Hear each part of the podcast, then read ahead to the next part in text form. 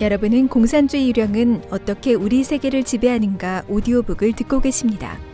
이 책은 공산당에 대한 9가지 평론 시리즈를 발간한 에포크 타임스 편집부가 출간했습니다.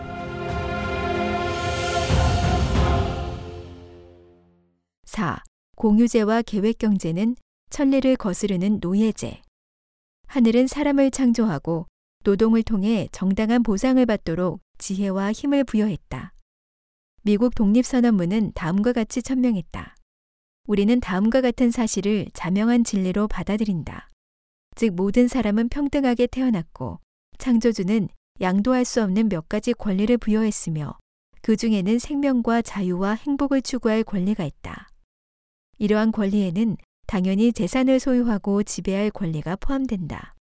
마르크스는 공산당 선언에서 공산주의자들은 자신의 이론을 한마디로 요약할 수 있는데 바로 사유제를 소멸하는 것이다. 라고 분명하게 밝혔다. 이는 바로 공유제를 실행하겠다는 것이다. 공유제는 필연적으로 계획 경제의 실행을 요구하며 이런 제도는 본질적으로 천리와 인간성에 위배되는 노예제다. 1. 공유제는 악령이 사람들의 목에 씌운 굴레. 미국 반공운동의 선구자이자 사상가인 프레드 슈왈츠 박사는 자신의 저서 당신은 공산주의를 신뢰할 수 있다. 에서 의미 있는 일화를 소개했다. 구소련의 자동차 공장과 미국의 자동차 공장을 차례로 방문한 사람이 그곳의 노동자들과 나눈 대화 내용이다. 이 공장의 소유주는 누구입니까? 방문객. 우리입니다. 소련 노동자. 그럼 이 공장의 부지는 누구 겁니까? 우리 것이죠. 이 공장에서 생산해낸 자동차들은요. 역시 우리 것입니다. 건물 밖에 아주 큰 주차장이 있었는데 모퉁이의 승용차 세대가 주차돼 있었다. 방문객이 물었다. 저 주차장의 차들은 누구 겁니까? 모두 우리 겁니다. 한 대는 공장장이, 한 대는 당서기가, 또 한 대는 비밀 경찰이 사용하고 있습니다. 이 방문자가 이번에는 미국의 자동차 공장에서 노동자들에게 똑같은 질문을 했다. 이 공장의 소유주는 누구입니까? 헨리포드입니다. 그럼 공장 부지는 누구 겁니까? 헨리포드의 것이죠. 이 공장에서 생산해낸 자동차들은요. 역시 헨리포드 겁니다. 건물 밖에 아주 큰 주차장이 있었는데 각양각색의 승용차들이 빼곡히 차 있었다. 저 주차장의 차들은 누구 겁니까? 아, 저거요. 우리 개인들 것이죠. 이 이야기는 공유제와 사유제가 가져온 결과를 생생하게 보여준다. 공유제 하에서는 국가가 각종 자원을 독점하고 노동 성과도 국가가 점유한다. 그래서 사람들의 적극성과 창의성을 북돋우는 인센티브와 메커니즘도 없고 재산을 소유하는 데 따르는 책임 정신도 없다. 공유 재산은 명목상으로는 국가와 국민이 공유하는 재산이지만 실제로는 특정 세력이 소유하므로 필연적으로 특권층을 형성하게 된다. 경제 발전의 가장 중요한 요소는 사람이다. 공유제는 사람의 생산 의욕과 활력을 질식시키므로 필연적으로 사기 저하, 비효율, 과도한 낭비, 생산성 후퇴 등을 초래한다. 이런 부작용은 구소련의 집단 농장과 중국 인민공사, 집단 농장에서 충분히 입증됐고 캄보디아, 북한 등지에서도 명확히 확인됐다. 결국 공유제가 가져온 것은 인위적인 기근에 의한 수천만 명의 죽음이었다. 사유제는 먹고 살기 위해 일하는 속성, 즉 인간의 본성에 부합한다. 이는 마치 물의 흐름을 따라 배를 모는 것과 같다. 공유제는 이런 본성을 어기는 것으로 마치 물을 거슬러 배를 모는 것과 같다. 인간의 본성에는 선과 악이 있는데 사유제는 인성 중에 선을 발양해 근명과 절약을 촉진하는 반면 공유제는 인간의 악을 확대해 질투와 게으름을 증폭시킨다. 경제학자 하이에크는 사유재산을 중시하는 사회적 전통에 의존해 문명이 성장하며 이런 전통은 현대 자본주의 제도와 그에 수반하는 경제 성장을 낳았다고 주장했다. 현대 문명을 포함한 모든 풍속과 전통은 항구적으로 존재하는 자생적이고 자발적인 질서를 낳을 수 있다. 따라서 자발적인 사회 질서를 통제하려는 사회주의와 같은 체계적이고 근본적인 행동은 모두 치명적인 자만을 갖고 있어 필연적으로 실패할 수밖에 없다. 사유제가 자유와 불가분의 관계라면 공유제는 강제 및 독재와 분리할 수 없다. 공유제가 모든 자원을 국유화함으로써 국민의 생존 기반인 경제적 조건을 박탈하고 모든 사람을 국가에 종속시켜 노예로 만든다. 누구든지 당의 지위를 따라야 하고 정권과 일치하지 않는 생각과 목소리는 모두 경제적 처벌을 통해 쉽게 말살당할 수 있으며 사람들은 국가의 간섭과 예속을 막을 방법이 없다. 따라서 공산주의 양령은 사유제를 폐지하고 공유제를 수립해 반드시 정치적 독재를 조성할 것이다. 이로써 사람들은 자유, 특히 선을 향한 자유를 완전히 상실하고 공산 정권의 사악한 도덕 기준에 따라 행동할 수밖에 없다. 권력은 사유할 수 없고 재물은 공유할 수 없는 바. 그렇지 않으면 인류는 재난의 대문을 열게 된다는 말이 있다. 인류는 지금 이 말의 진정한 의미를 비싼 대가를 치르며 깨닫는 중이다. 2. 계획 경제는 필연적으로 실패한다. 계획 경제 제도 하에서는 사회 전체의 생산, 자원 배치, 제품 배분은 전적으로 국가가 통일적으로 수립한 강제적인 지령성 계획에 따라 이루어지는데 이는 정상적인 기업 계획이나 개인 계획과는 완전히 다르다. 계획 경제에는 자생적인 폐단이 있다. 첫째, 그것은 반드시 방대한 데이터를 취합해야만 합리적인 생산과 배치를 할 수 있다. 한 나라, 특히 인구가 많은 현대 국가의 경우 관련 정보의 양은 상상할 수 없을 정도로 많다. 예를 들어 구소련 물가국은 2,400만 가지 상품의 가격을 책정해야 했다. 이는 비현실적이다. 그리고 사회와 인간 자체의 복잡성과 변동성은 획일적인 계획 경제로는 해결할 수 없다. 현대의 빅데이터와 인공지능 기술을 적용해 이 같은 천문학적인 정보량을 다루더라도 완전한 입력 변수를 얻을 수 없다는 딜레마에 빠진다. 경제학자 로드비이 폰미제스는 사회주의와 시장의 관계에 관한 논문인 사회주의 사회에서의 경제 계산에서 진정한 시장이 없기 때문에 사회주의 사회는 합리적인 경제 계산이 불가능하다고 했다. 즉, 합리적인 자원 배치가 불가능하기 때문에 경제적으로 실패할 수밖에 없다는 것이다. 둘째, 계획 경제는 국가가 경제 흐름을 통제하고 경제 자원을 장악해 운용 계획을 세우는 일종의 권력 경제다. 따라서 계획 경제는 계획 과정에서 필연적으로 절대 권력의 지령이 개입하고 모든 단계마다 강제적인 요소로 가득 차게 된다. 권력 경제가 우선시하는 것은 정부 수요와 정치 정책상의 요구를 만족시키는 것이지 국민의 수요를 충족시키는 것이 아니다. 생산이 경제 운행의 법칙에 부합하지 않을 때 국가 권력은 필연적으로 경제 운행을 짓밟고 왜곡해 각종 경제 문제를 야기한다. 따라서 계획 경제는 실패할 수밖에 없다. 계획 경제와 고압 정치는 불가분의 관계다. 국가 계획은 필연적으로 결함이 있기 때문에 문제가 생겼을 때 국민과 정부 내부에서 의문이 제기될 수밖에 없다. 이때 집권자는 자신의 권위가 도전받는다고 생각할 것이고 그 생각은 필연적으로 정치적 강압과 정치적 숙청으로 이어지게 된다. 마오쩌둥이 경제 법칙을 무시하고 강행한 대약진은 결국 3년간의 대기근을 초래했고 자신의 권력도 도전받는 결과를 낳았다. 그는 이를 계기로 문화대혁명을 일으켰다. 계획 경제와 공유제의 비참한 결과는 중국 국유기업의 현 상황에서 충분히 드러났다. 최근 몇 년 사이에 많은 국유 기업이 채산성이 떨어져 조업을 중단하거나 단축했고 재정이 악화돼 정부 보조금과 은행 대출로 경영을 유지하고 있다. 이들 기업은 장기간 국민 경제의 기생충이 되기에 좀비 기업으로 불린다. 보도에 따르면 중국의 국유 기업 15만 개 가운데 석유, 통신 등 국유 독점 기업을 제외한 나머지는 수익이 미미하고 손실은 심각한 것으로 나타났다. 2015년도 국유 기업의 총 자산은 GDP의 176%, 총 부채는 GDP의 127%를 차지했고 이익은 GDP의 3.4%에 불과했다. 일부 경제학자는 좀비 기업이 중국 경제를 납치했다고 주장한다. 이와 동시에 계획 경제는 경제인의 자유를 완전히 박탈하고 국가가 그들의 역할을 대신하게 한다. 그 본질은 모든 사람을 노예 또는 기계로 만들고 공산주의 양령이 그들의 삶을 전면적으로 통제하는 것이다. 또한 신이 부여한 자유의지를 강제로 단속해 신이 배치한 삶을 바꾸게 하는 것이다. 이는 공산주의 양령이 경제를 이용해 신과 천리를 등지게 하는 전략이다. 5. 선악을 뒤바꾸고 원한을 선동하는 마르크스의 착취론. 마르크스는 노동만이 가치를 창출할 수 있다고 주장했다.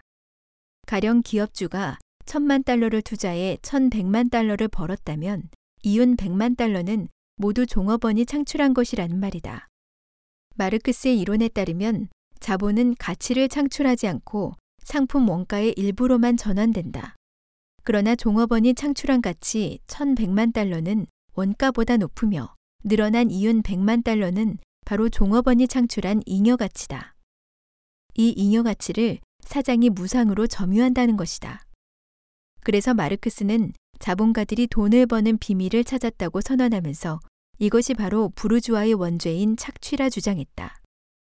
자본가가 자본을 투자해 공장을 설립하고 회사를 차릴 때는 당연히 이윤을 내야 하는데 마르크스의 관점에 따르면 이 과정에서 프롤레타리아를 착취할 수밖에 없다.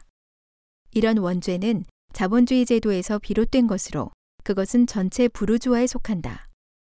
따라서 마르크스는 이러한 착취의 죄악을 없애려면 반드시 전체 자본주의 사회 전반을 파괴해 부르주아 계급을 소멸하고 모든 자본가의 재산을 몰수해 공유제 사회를 건설하고 공산주의를 실현해야 한다고 결론 지었다. 마르크스 착취 이론의 황당함은 주로 두 방면에서 나타난다. 우선 그것은 군중을 서로 대립하는 두 계급, 즉 자본을 소유한 부르주아와 자본을 소유하지 않은 프롤레타리아로 나누었다.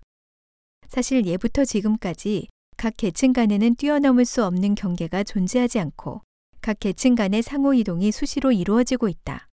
현대의 프롤레타리아가 주식을 사들여 회사의 지분 일부를 갖게 되면 더는 프롤레타리아가 아니다. 만약 프롤레타리아와 부르주아가 이렇게 마음대로 전환할 수 있다면 이러한 계급 구분은 투쟁을 일으키는 것 외에는 아무런 의미가 없다.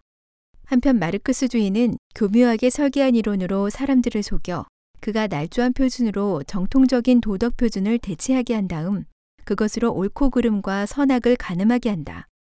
즉 인간의 좋고 나쁨을 도덕과 품행으로 가늠하는 것이 아니라 자본 소유 여부로 가늠한다. 부르주아이기만 하면 바로 유죄다. 그들이 자본을 통해 프롤레타리아를 착취했기 때문이다.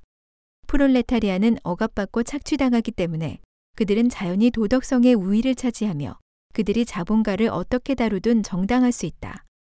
이는 실질적으로 재산 소유를 죄악으로 만들고 재산 강탈을 정의로 둔갑시켜 폭력적인 강탈을 합법화하는 것이다. 이러한 착취 이론은 국가가 국민에게 테러를 자행하도록 지도했고 그 결과는 곧바로 나타났다. 중국, 구소련, 동유럽 등 옛 공산권 국가에서 공산당은 가는 곳마다 지주의 땅을 뺏고 자본가의 공장을 약탈했으며 심지어 살인방화, 인간성 파괴 등의 만행까지 서슴지 않았다. 또한 전통적인 도덕 규범, 신앙, 성인은 도리어 모두 착취계급이라는 낙인이 찍히고 마음대로 타도할 수 있는 대상이 됐다. 마르크스의 이론은 경제학계와 철학계에서 전면적으로 비판받고 있다. 다음은 마르크스 착취 이론의 황당무계함을 보여주는 예인데 단지 빙산의 일각에 불과하다. 마르크스는 노동이 가치를 창출하고 그 가치는 생산에 필요한 노동 시간에 의해 결정된다고 주장했다. 이것은 터무니없는 이론이다. 상품의 가치는 객관적 속성, 특정한 요소 하나에 의해 결정되는 성질이 아니라 주관적 속성, 다양한 요소에 의한 수요와 공급의 변화에 따라 형성되는 성질을 지닌다. 일찍이 많은 경제학자가 가치의 근본 문제를 연구한 적이 있다. 현재 다수의 경제학자가 마르크스의 단편적인 가치 이론론과는 달리 가치는 토지, 자본, 노동, 과학기술, 조직관리, 투자 위험 등 여러 가지 요소에 의해 창출된다고 본다. 경제 활동은 생산 체인에 서로 다른 단계를 포함하는 복잡한 시스템이다. 생산의 다른 요소들은 일정한 관리 방식이 필요하고 사람들은 각기 다른 역할을 하는데 이것은 전체 생산 사슬에 없어서는 안 되는 것으로 모두 잉여 가치를 창출하는 데 기여한다. 한 자본가가 100만 달러를 투자하고 엔지니어 2명과 마케터 1명을 고용해 새로운 장난감을 만들어 팔았는데 2년 후 5천만 달러를 벌었다고 가정할 때 이 5천만 달러는 모두 두 엔지니어와 세일즈의 특별한 노동이 창출한 잉여 가치일까? 물론 그렇지 않다. 이 장난감이 이윤을 낼 수 있었던 것은 상품의 창의성, 자본가의 시장 안목, 조직 관리 능력, 모험적인 도전 등이 긍정적으로 작용했기 때문이다. 만약 이 장난감의 아이디어가 한 엔지니어에서 나왔다고 가정한다면 발생한 이윤, 이른바 잉여가치 5천만 달러를 모두 자본가가 무상으로 점유한 것인가? 그것 또한 아니다. 만약 이 엔지니어가 자신의 아이디어가 제값을 받지 못했다고 생각한다면 보수가 더 높은 다른 회사로 옮길 수 있기 때문이다. 자유시장에서 일반화된 이런 경쟁은 결국 균형을 이루고 부당이득을 가로챈 회사를 퇴출시킨다. 또한 자본가가 2년간 투자금을 회수하지 않고 기다린 것도 이윤을 내는데 한몫했다. 따라서 이에 대한 추가 보상도 당연한 것이다. 이는 돈을 빌려주면 이자를 받는 것과 같은 이치다. 상품의 가치를 결정하는 데는 또 많은 우연한 요소가 있는데 이런 요소는 오직 전통신앙과 전통문화를 참조해야만 합리적으로 이해할 수 있다.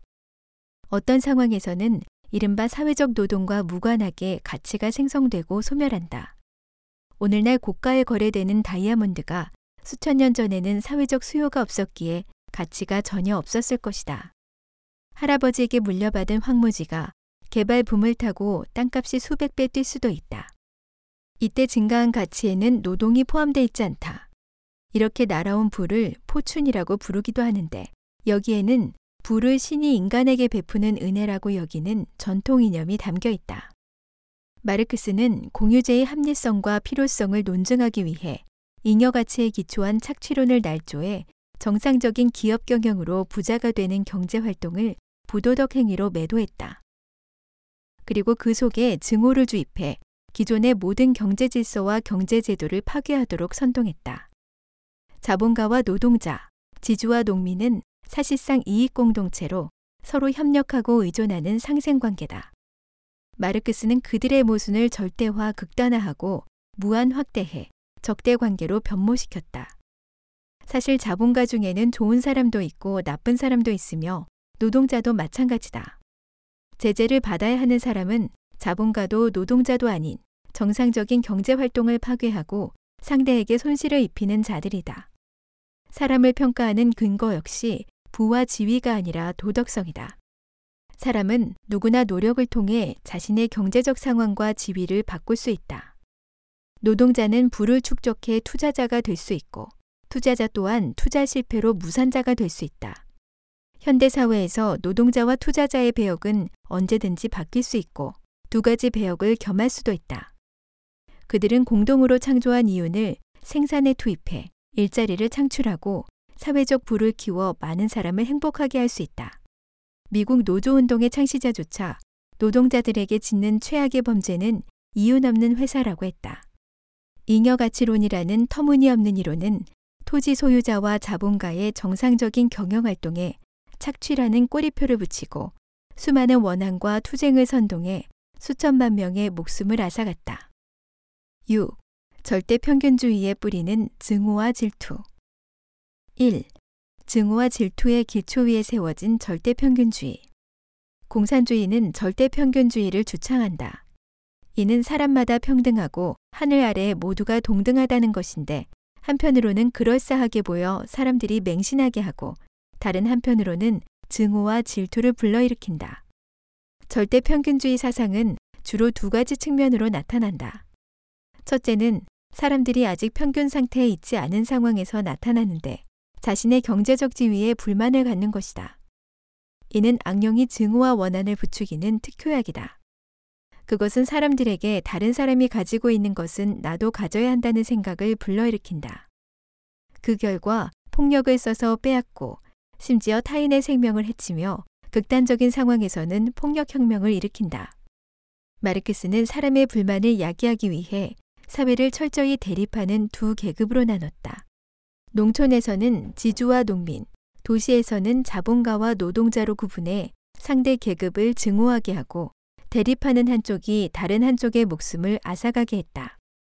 지주는 부유하고 농민은 가난한데 어떻게 해야 하는가? 빼앗아야 한다. 지주는 무슨 근거로 잘 사는가? 잘 살려면 다 같이 잘 살아야 한다.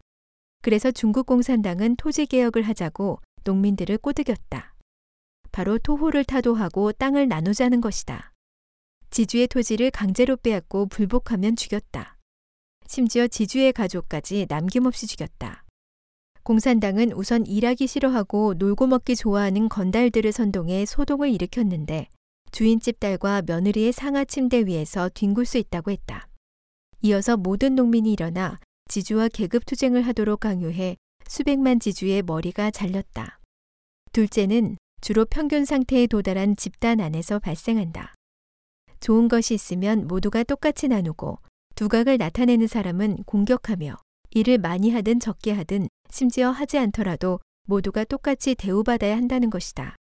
겉으로는 모든 사람이 똑같아 보이지만 사람의 개성, 지능, 체력, 도덕 수준, 직업, 교육 수준, 근면성, 창의력 등이 다르고 사회에 기여하는 정도도 다르다. 그런데 어떻게 같은 결과를 추구할 수 있겠는가? 이런 측면에서 불평등은 진정한 평등이며 공산주의가 추구하는 평등은 진정한 불평등이고 불공정이다. 중국 옛사람들은 하늘을 스스로 돕는 자를 돕는다고 했다. 즉, 하늘은 각자의 노력에 상응하는 보상을 준다는 것이다. 절대 평등은 현실에서는 존재할 수 없는 억설이다. 절대 평균주의 하에서는 일을 잘하든 못하든 근면하든 게으르든 같은 결과를 얻는다. 게으른 사람은 변칙적으로 혜택을 받고 부지런하고 능력이 있는 사람은 변칙적으로 징벌을 받으며 심지어 원한과 적대감에 시달린다. 모든 사람이 가장 뒤처진 사람과 보조를 맞춤으로써 경제가 아래로 끌려 내려가는 기형적인 현상이 발생한다. 사실 이것은 모든 사람을 나태하게 하고 불로소득을 바라게 하고 남의 것을 탐하게 한다. 그 결과 도덕의 하향 평준화 현상이 조성됐다. 절대 평균주의가 불러일으키는 증오와 질투는 공산주의 경제의 근원적인 독소다. 인간성에는 선과 악이 동시에 존재한다. 서방의 종교에서는 7대 죄악을 규정했고 동방 문화는 인간에게 불성과 마성이 있다고 했다. 불성은 선량, 인내, 배려 등으로 표현된다. 마성은 탐욕, 게으름, 증오, 질투, 음란, 포악, 생명경시, 불로소득 추구 등으로 표현된다. 공산주의 경제는 마성을 자극하고 증폭해 인간의 본분을 잊게 함으로써 수천 년간 전해온 전통 가치관을 버리게 한다. 그것은 인간성에서 가장 나쁜 면, 가장 나쁜 것을 끌어내 공산혁명의 원시적인 구동력이 되게 한다. 경제학자 애덤 스미스는 그에 져서 도덕 감정론에서 도덕은 인류 번영의 토대라고 했다. 보편적인 도덕 규범을 준수하는 데 대해 인류 사회가 존재할 수 있는 기초다. 만약 인류가 그러한 중요한 행동 규칙에 대한 경외심에 보편적으로 감명을 받지 못한다면 우리 사회는 순간적으로 무너지게 될 것이다. 라고 했다. 레리 커들로 미 백악관 국가경제위원장은 경제 번영은 도덕과 함께 해야 한다고 주장했다. 사람들이 경제에서 도덕적 원칙에 따라 행동해야만 자유시장과 경제가 순조롭게 돌아갈 수 있다. 커들로는 만약 우리가 최고 원칙이라고 부르는 신조, 즉 미국 건국의 근간이 되는 도덕과 가치관을 끝까지 지킬 수 있다면 이 나라의 발전은 끝이 없을 것이다. 라고 썼다. 절대 평균주의가 세계 각국에서 가져온 나쁜 결과는 결코 의외가 아니다. 공산주의의 평균주의는 국가가 타인의 사유재산을 빼앗는 것이다. 한편으로는 악령의 권력을 강화하고 다른 한편으로는 많은 사람의 죄의식을 약화해 무상점유가 가져온 그들의 득이양양한 만족감을 강화한다. 악령이 사람을 유혹하는 이유가 바로 여기에 있다. 2. 경제평등권 확산은 공산주의로 가는 발판. 절대 평균주의 사상의 영향으로 서구에서는 사회정의를 강력하게 요구하고 있으며 최저임금제와 소수집단 우대정책, 동일 노동 동일 임금과 같은 요구가 나왔다. 이런 요구는 모두 의도적으로 결과의 평등을 요구하는데 배후에는 공산주의 악령의 요소가 숨어 있다. 사람들은 자칫하면 악령의 함정에 빠지게 된다. 이런 요구를 선동하는 자의 배후에 있는 악령은 사실 그런 취약계층이 평등을 얻는지 지위가 개선됐는지에 관심이 없다. 다만 이런 운동을 이용해 불만을 선동할 뿐이다. 만약 성사된다면 한 발 더 나아가 새로운 평등권을 요구할 것인데 영원히 끝이 없다. 성사되지 못하면 불만을 계속 선동하면서 평등권 관념을 강화해 폭넓은 사회 여론을 형성한다. 공산주의 양령이 선동하는 불만은 여러 분야에서 여러 가지 방식으로 동시다발적으로 이루어지기 때문에 일단 이러한 불만들이 증폭하면서 동시에 폭발하게 되면 더 큰 사회 불안과 혁명의 불씨가 된다. 배후의 조종자는 항상 군중 속에서 취약한 집단을 찾아낸다. 그리고 그들의 경제적 평등을 요구하며 절대 평균이 이루어질 때까지 이 과정을 반복한다. 이른바 사회 정의를 앞세운 이러한 요구는 공산주의 양령이 공산주의로 가는 발판이 됐다. 서방 자유국가들이 공산주의 양령의 조종하에서 공산주의에 잠식된 것은 부정할 수 없는 사실이다. 실제로는 이러한 요구가 종종 기대에 어긋나 원래 보호하려던 대상이 오히려 차별과 타격을 받는다. 최저임금제의 경우 표면적으로는 노동자의 권리를 보장하는 것처럼 보이나 생산 원가를 높여 고용을 위축시키고 실업률을 끌어올린다. 인간의 기능은 하루아침에 이루어지지 않으며 부단히 축적하고 발전하는 과정이 있다. 만약 무조건 최저임금만을 강조한다면 사실상 근로자들이 저임금 저기능 직종에 안주함으로써 더 높은 보수를 받는 직위로 갈 기회가 박탈되는 것이다. 임금 수준을 칼로 자르듯이 일률적으로 똑같게 규정하는 것은 경제 법칙에 어긋날 뿐만 아니라 정부의 과도한 개입을 초래한다. 그리고 동일 노동, 동일 임금을 핑계로 사회 개혁을 요구하는 사람들도 종종 있다. 그들은 통계 수치를 인용해 흑인 남성의 평균 임금이 백인 남성의 평균 임금보다 낮고 여성의 평균 임금 또한 남성보다 낮다면서 이런 소득 차이는 인종차별이나 성차별의 결과라고 주장한다. 사실 이 같은 두루뭉술한 비교는 비합리적이다. 만약 같은 조건에서 비교한다면 결과가 완전히 달라질 것이다. 일부 학자의 연구에 따르면 부부가 모두 대학을 졸업한 경우 흑인 가정이 백인 가정보다 소득이 높았다. 단지 이런 흑인 가구의 비율이 낮기 때문에 전체 평균 임금에서 차이를 보일 뿐이다. 이처럼 비슷한 부류를 비교하는 것이 상식이지만 공산주의 양령이 배후에서 투쟁을 선동할 때는 사람들은 사리를 분별하는 눈이 멀게 된다. 공산주의 양령은 취약계층의 복지에는 관심이 없다. 그것은 사람들을 현혹하는 구호로 인류를 공산의 길, 파멸의 길로 인도한다. 3. 노동조합은 자본주의 경제를 타격하는 무기. 모두가 알다시피 미국 제조업 부문의 일자리가 많이 사라졌다. 하지만 사람들은 노동조합이 바로 일자리를 없애는 주범이라는 사실을 모르고 있다. 노동 계급을 돕는다는 노동조합이 왜 노동자의 이익을 해치는 주범이 됐을까? 이 점은 우리가 노동조합의 역사와 사명이 어떻게 발전하고 변천했는지를 살펴보면 분명히 알 수 있다. 노동조합은 기술이 없거나 기술 수준이 낮은 노동자가 자발적으로 설립한 조직이다. 처음에는 사측과 협상해 노동자와 자본가 간의 갈등을 해결하는데 어느 정도 도움을 줬다. 공산주의 양령은 노동조합을 공산주의 운동과 정책을 추진하는 도구로 삼았다. 엥게스는 노동조합 문제를 논할 때 분명히 밝혔다. 고임금과 노동시간 단축을 쟁취하는 투쟁, 그리고 오늘날 노동조합이 진행하는 모든 활동은 목적이 아니라 수단일 뿐이다.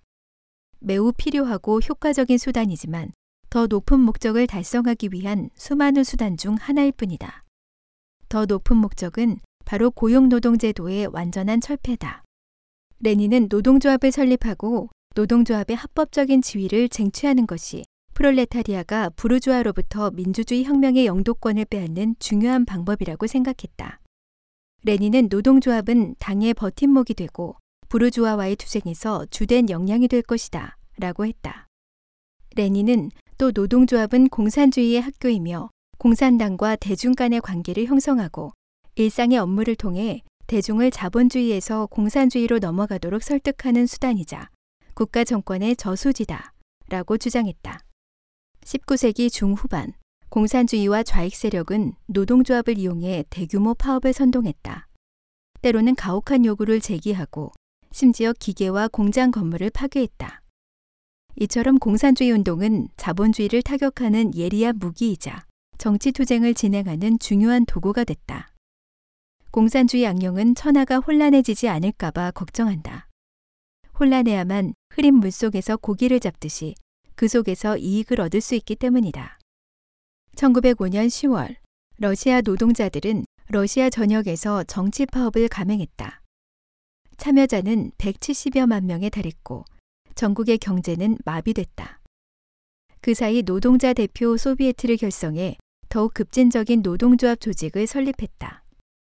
레닌은 이를 혁명 정부의 새싹이라면서 장차 전체 러시아 정치의 중심이 될 것이라고 했다. 즉, 1917년 10월 쿠데타로 출범한 소비에트 정권은 노조에서 기원한 것이다. 서방 선진국들의 노조도 공산주의 악령에게 광범위하게 이용당하고 있다. 노동자와 자본가는 본래 공생관계다. 공산주의 악령은 죽기 살기로 그들 사이의 갈등을 확대 격화하는데 그 중요한 도구 중 하나가 바로 노조다. 노조는 노사협상을 프로레타리아와 부르주아의 투쟁으로 끌어올려 대립관계를 강화함으로써 자신의 존재에 합법성을 부여한다. 이를 위해 노동자들의 불만을 끊임없이 선동하고 자본가의 문제점을 비난한다. 갈등을 조장해 충돌을 일으키는 것은 그들의 첫 번째 생존 비결이 됐다. 노조는 노동자에게 단기적으로는 작은 이익을 가져다 줄지 모르지만 장기적으로는 노동자를 희생시킨다. 기업이 무너지면 노동자가 일자리를 잃기 때문이다.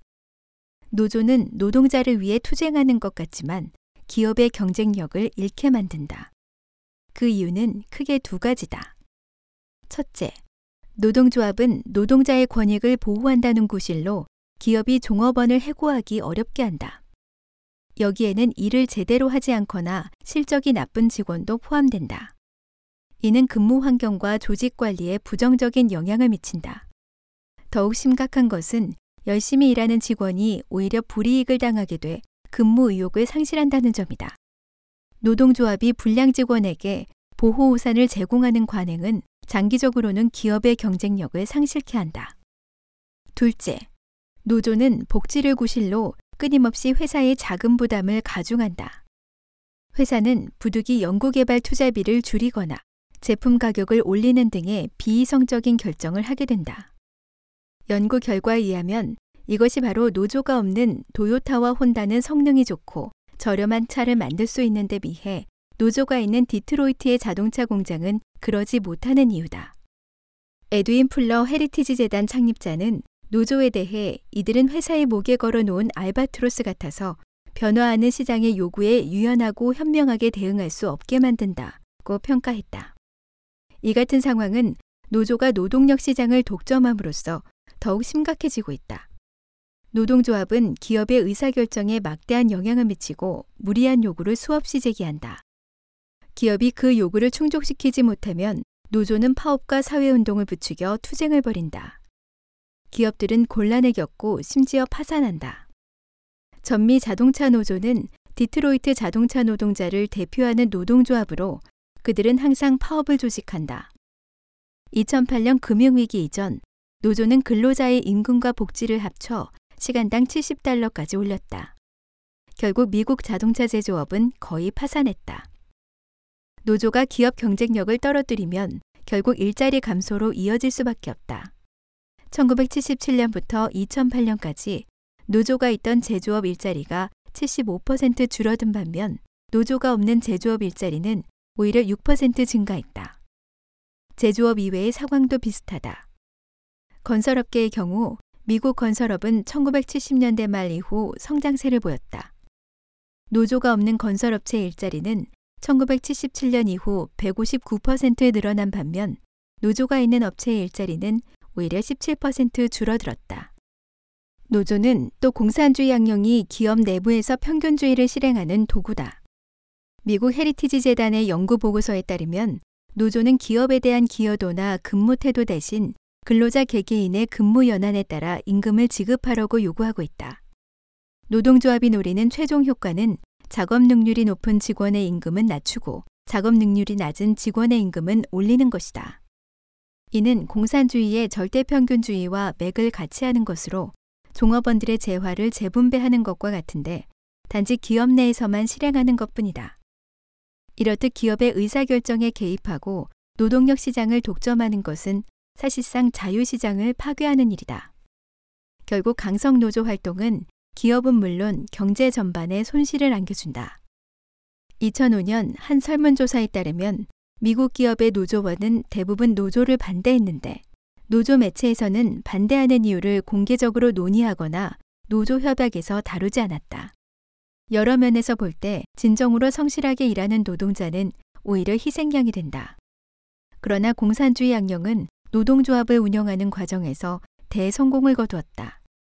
근본적으로 공산주의 양령은 노조를 이용해 장기적, 점진적으로 자본주의 자유경제를 파괴하고 자본주의 제도를 뒤집어 엎어 인류의 정상적인 생활 방식을 파괴한다. 공산주의에 침투당한 노조, 진보운동 지도하의 노조는 하나의 이익 집단으로 변했다. 노조 지도부는 기업도 아니면서 마치 기업인 양 막대한 이익을 챙기는데 이런 부패 현상은 늘 비난받는다.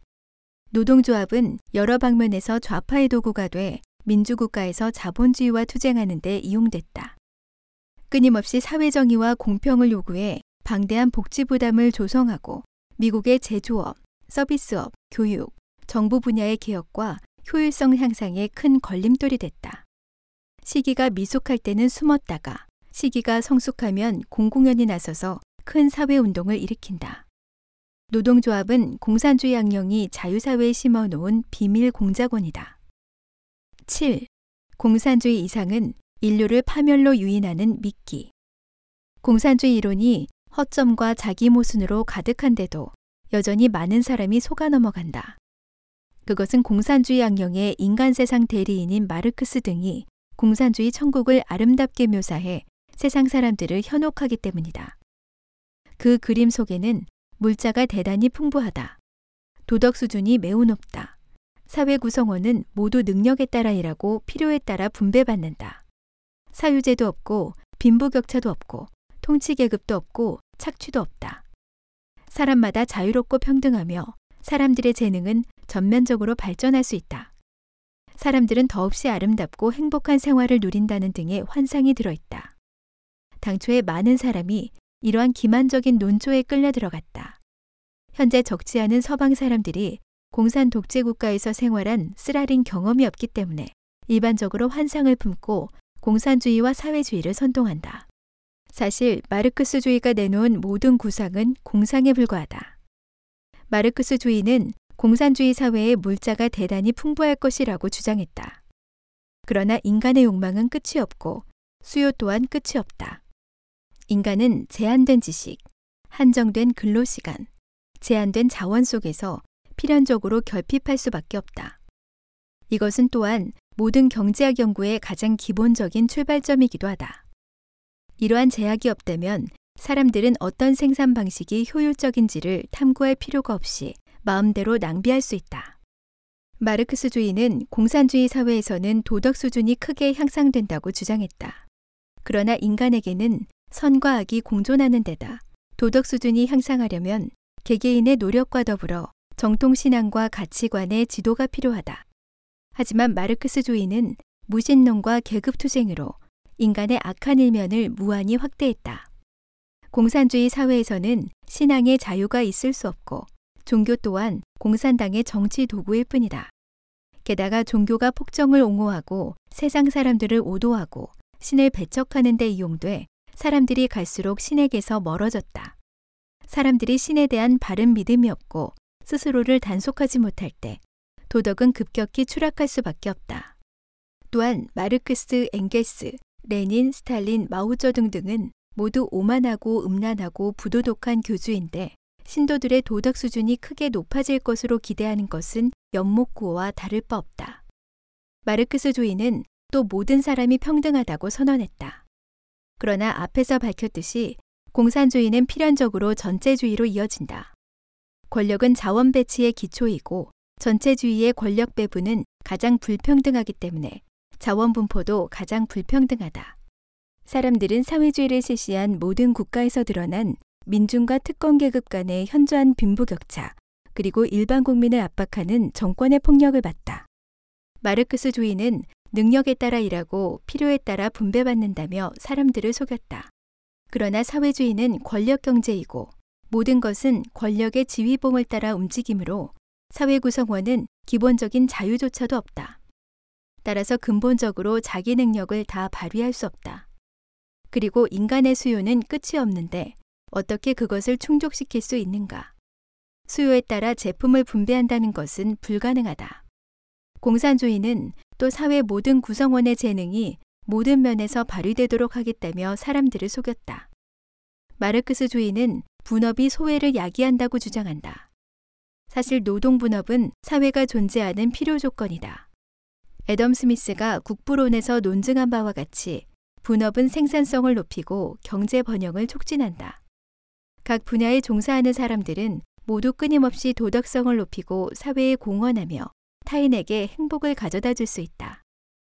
공산주의 경제관은 일종의 반도덕적 경제체제로 그것의 폐해는 이미 공산주의와 사회주의 국가에서 충분히 증명됐다. 서방 사회의 각종 변형된 공산주의 경제 방식 또한 사회에 각종 상처를 안긴다. 공산주의는 불가피하게 독재와 폭정, 빈곤과 기근을 조성하고 인간 마음속의 악마를 끝없이 선동해 도덕을 무너뜨린다. 공산주의는 인류 역사상 인류 문명을 역류시킨 가장 사악하고 가장 나쁜 사상 체계다. 공산주의의 100여 년 역사를 되돌아보면 엄연히 존재하는 잔혹한 현실이 그것이 증오심을 선동한 역사, 학살의 역사, 죄악의 역사임을 다시 한번 말해준다. 모든 공산 독재 국가는 가장 흉악하고 폭력적인 국가들이고 기본적인 자유와 인권조차 없는 나라들이다.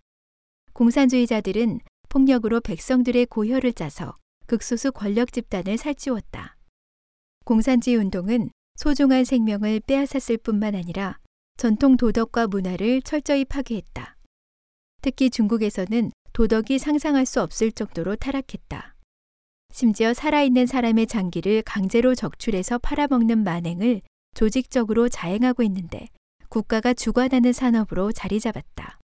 공산주의 악령은 생명을 살리는 의료진을 살인하는 악마로 바꿔놓았고 중국 공산당은 마술을 전 세계로 뻗어 인권을 수호해야 할 국가마저도 끔찍한 장기 산업을 묵인하는 방조자로 만들었다. 지난 세기의 공산주의 악령은 주로 원조 공산주의의 이상으로 많은 프롤레타리아 일반 대중과 지식인, 젊은이들을 성공적으로 유혹했다. 이에 비해 동유럽 공산 정권이 붕괴된 후 남은 공산주의 정권은 폭력적인 공산주의 이미지를 버리고 자본주의 경제 체제를 흡수해 고세율, 고복지, 부의 재분배를 촉진하는 체제로 바꾼 다음 모든 사람이 사회주의의 좋은 날을 즐길 것이라고 높이 외치면서 계속해서 세상 사람들을 속이고 있다. 공산주의 악령은 아름다움을 추구하는 인간의 이면에 교활하게 영합해 그것을 종교적인 열광으로 이끈다. 소위 아름다움을 추구한다는 구실로 신의 요구에서 끊임없이 벗어나게 하고 관념을 변이시킨다. 또한 인간의 마성을 강화해 온갖 범죄를 저지르게 하고 심지어 천리에 어긋나는 악행을 저지르게 한다. 공산주의 악령은 사람들을 물질적인 향락에 빠지게 해 생명의 참뜻을 잊게 하고 신앙을 추구하지 못하게 한다. 공산주의 악령은 사람들을 선동해 피와 땀을 흘리게 하지만 수확하는 것은 독주와 백골이다. 공산주의는 인류를 파멸의 길로 이끄는 목적이 있다. 인류가 각성하지 않으면 공산주의 악령이 만든 더 끔찍한 재난에 직면하게 될 것이다. 맺은 말. 덕을 중히 여겨야만 부유하고도 태평해질 수 있다. 행복을 추구하는 것은 인간의 본성이다. 경제 번영은 인류에게 행복을 가져올 수 있지만 경제는 홀로 존립할 수 없다. 만약 경제 발전 과정이 도덕과 괴리된다면 재앙을 초래한다. 도덕 기반이 무너질 때 경제적 풍요는 행복을 주지 못할 뿐만 아니라 재난으로 변한다. 중국 공산당 기관지 인민일보는 2010년 보도에서 경제가 성장하고 있지만 국민의 행복 지수는 매년 하락하고 있다고 시인했다. 중국은 세계 2위 경제대국이지만 지금은 만연한 부패, 심각한 환경오염, 유독식품 등의 문제로 중국인들은 생활에서 안정감을 느끼지 못하고 있다. 부의 성장과 도덕적 해이, 행복감 하락이 맞물려 혼란스러운 상황이다. 이는 공산주의 경제학의 치명적인 결함을 반영한다. 사람은 물질적인 동시에 영적인 존재다. 사람이 세상에 오면 신은 삶의 길을 마련해준다. 중국인들은 물 한 모금, 밥 한 술도 전생에 정해지지 않은 것이 없다고 말하고 서방의 신을 믿는 사람들은 식사하기 전에 음식을 내린 신께 감사한다. 신을 믿는 사람은 사람의 부가 신의 은혜임을 알기에 항상 감사하는 마음으로 지족 상락할 줄 안다. 타이타닉호가 침몰할 때 세계적 갑부인 존 제이콥 에스터 4세가 배에 타고 있었다. 그의 자산은 타이타닉 30척을 건조할 수 있을 정도로 많았다. 그러나 재앙이 닥쳤을 때 그는 어린애 두 명에게 자리를 양보했다. 같은 배를 탄 메이시 백화점의 파트너인 이시도어 스트로스는 나는 절대로 다른 남자보다 먼저 구명정을 타지 않겠다고 했다. 그의 아내 역시 시종 구명정 승선을 거절했다. 그녀는 막 고용한 하녀 앨런 버드에게 자신의 구명보트 자리를 넘기고 마지막 순간을 남편과 함께 보내기로 했다. 그들은 부와 생명을 보존하고픈 유혹에 직면했을 때 전통 가치를 지키는 길을 선택했다. 그들이 도의를 선택함으로써 인류 문명과 인간성은 찬란히 빛을 발했다. 고상한 인격은 생명보다 귀중하고 재부보다 소중한 가치를 지닌다. 파론타파 창시인 리홍주 선생은 부의유덕이라는 글에서 다음과 같이 밝혔다. 백성을 잘 살게 함은 군신의 도리이나 돈을 숭배함은 최하책이라. 부유하지만 덕이 없다면 중생을 해칠 것이요. 부유하면서도 덕이 있음이 바로 중생이 바라는 바이니 부유하다고 하여 덕을 펴지 않으면 안 된다. 덕은 전생에 쌓는 것이니 군신 부귀는 모두 덕에서 생기며 덕이 없으면 얻지 못하고 덕을 잃으면 모든 것이 흩어져 없어진다. 고로 권력을 도모하고 재물을 얻고자 하는 자는 반드시 먼저 그 덕을 쌓아야 하며 고생을 겪고 선을 행해야만 많은 덕을 쌓을 수 있다. 이로써 인과관계를 알게 되고 이를 잘 알면 나라와 백성의 마음을 자연히 단속할 수 있어 천하는 부유하고도 태평해질 수 있다. 만약 이런 마음으로 삶을 대한다면 탐욕, 게으름, 질투 등으로 인한 경제 문제는 크게 줄어들 것이다. 인간이 사욕을 억제하면 공산주의의 사설은 사람의 마음을 현혹하지 못할 것이다. 인간의 도덕이 고상하면 신의 축복을 받게 되고 천하가 풍요롭고 사람들의 마음이 평온하고 사회가 안정된다. 공산주의 양령은 인류를 파멸시키기 위해 전 방위로 치밀한 배치를 했는데 경제 분야는 단지 일부에 불과하다. 인류가 공산주의 양령의 통제에서 벗어나려면 그것의 음모를 인식하고 그것의 거짓말과 기만을 똑똑히 보고 그것에게 환상을 품지 않고 전통 도덕으로 회귀하고 덕을 중시하고 선을 행해야 한다. 그러면 인류는 지속적인 번영과 행복을 맞이할 것이고 세계 문명도 새로운 활력을 되찾을 것이다.